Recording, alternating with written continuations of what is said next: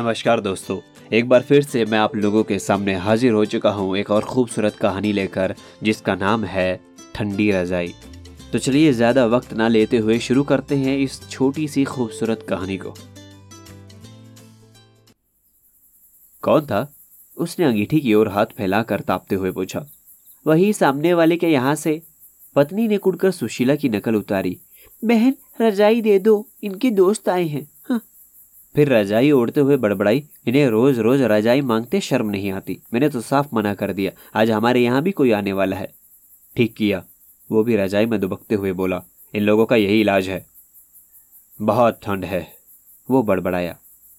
मेरे अपने हाथ पैर सुन हुए जा रहे हैं।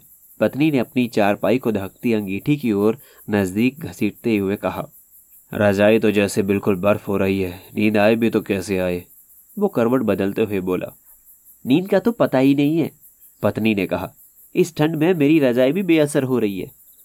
जब काफ़ी देर तक नींद नहीं आई तो वो दोनों उठकर बैठ गए और अंगीठी पर हाथ तापने लगे। एक बात कहूँ, बुरा तो नहीं मानोगी? पति ने कहा।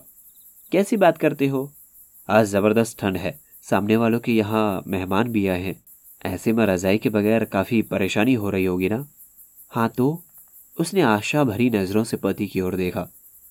मैं सोच रहा था, मेरा मतलब ये था कि हमारे यहाँ एक रजाई फालतू ही तो पड़ी है। तुमने तो मेरे मन की बात कह दी, एक दिन के इस्तेमाल से रजाई घिस थोड़ी जाएगी। वो उछल कर खड़ी हो गई। मैं अभी सुशीला को रजाई दे आती हूँ। वो सुशीला को रजाई देकर लौटी तो उसने हैरानी से देखा। वो उसी ठंडी रजाई में घोड़े भेज कर सो रहे थे। वो भी जमाइयाँ लेते हुए अपने बिस्तर में घुस गई। उसे सुखद आश्चर्य हुआ। रजाई काफ़ी गर्म थी।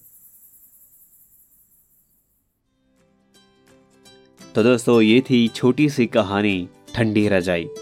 मुझे उम्मीद है कि आपको ये कहानी पसंद आई होगी और इसी तरह की कहानियाँ सुनने के लिए आप हमारे podcast listen voice of books को सुन सकते हैं, जो कि anchor dot F M Spotify Jio Saavn Gaana dot com आदि पर उपलब्ध है। साथ ही आप फेसबुक पेज को भी फॉलो कर सकते हैं, जिसका लिंक डिस्क्रिप्शन में दिया गया है। तो चलिए, अभी के लिए मुझे दीजिए इजाज़त और जल्द ही मिलूँगा एक और खूबसूरत कहानी के साथ।